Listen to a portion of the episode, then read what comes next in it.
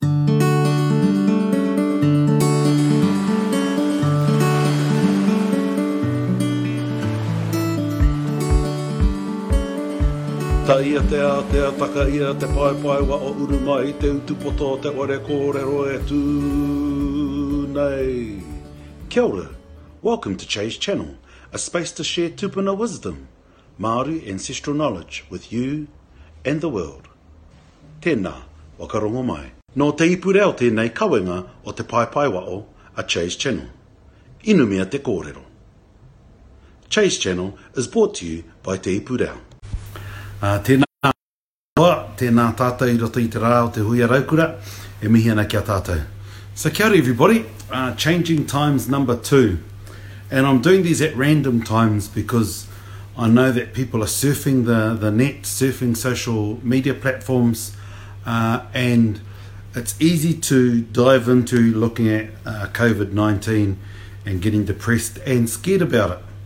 Um, but I'm doing these at random times so that um, whoever's up and around uh, can look at something different.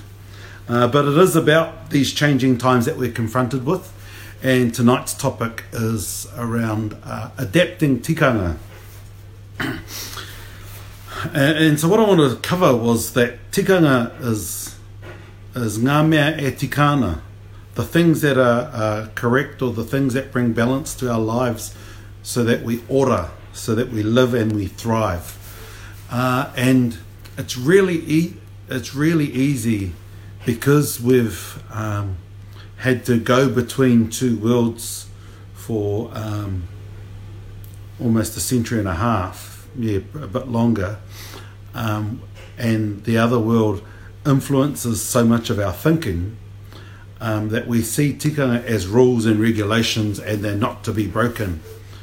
Whereas, uh, if you take kawa at a basic level, meaning principles, tikanga being um, the implementation of those principles, uh, and the ritenga, which you don't hear that word much, uh, the habitual practices associated with uh, the implementation of principle, uh, they can move, they can adapt, they can change. depending on the situation and context, because context is everything. And uh, people freaking out, oh, we're not going to change, we're not going to change, when actually um, you move with whatever the context is. And if tikanga is about ora, tikanga is about living, for us to live well and thrive, um, we don't want everybody dying. So we've got to make sure that we focus in on how we can uh, adapt our tikanga to make it work. And in making it work, remember the message shared in uh, number one around being clean. And as we're clean, we can then ensure that uh, we can still uphold our tikanga.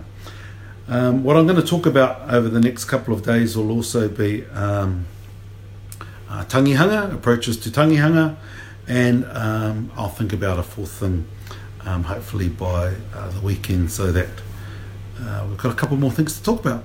Kati,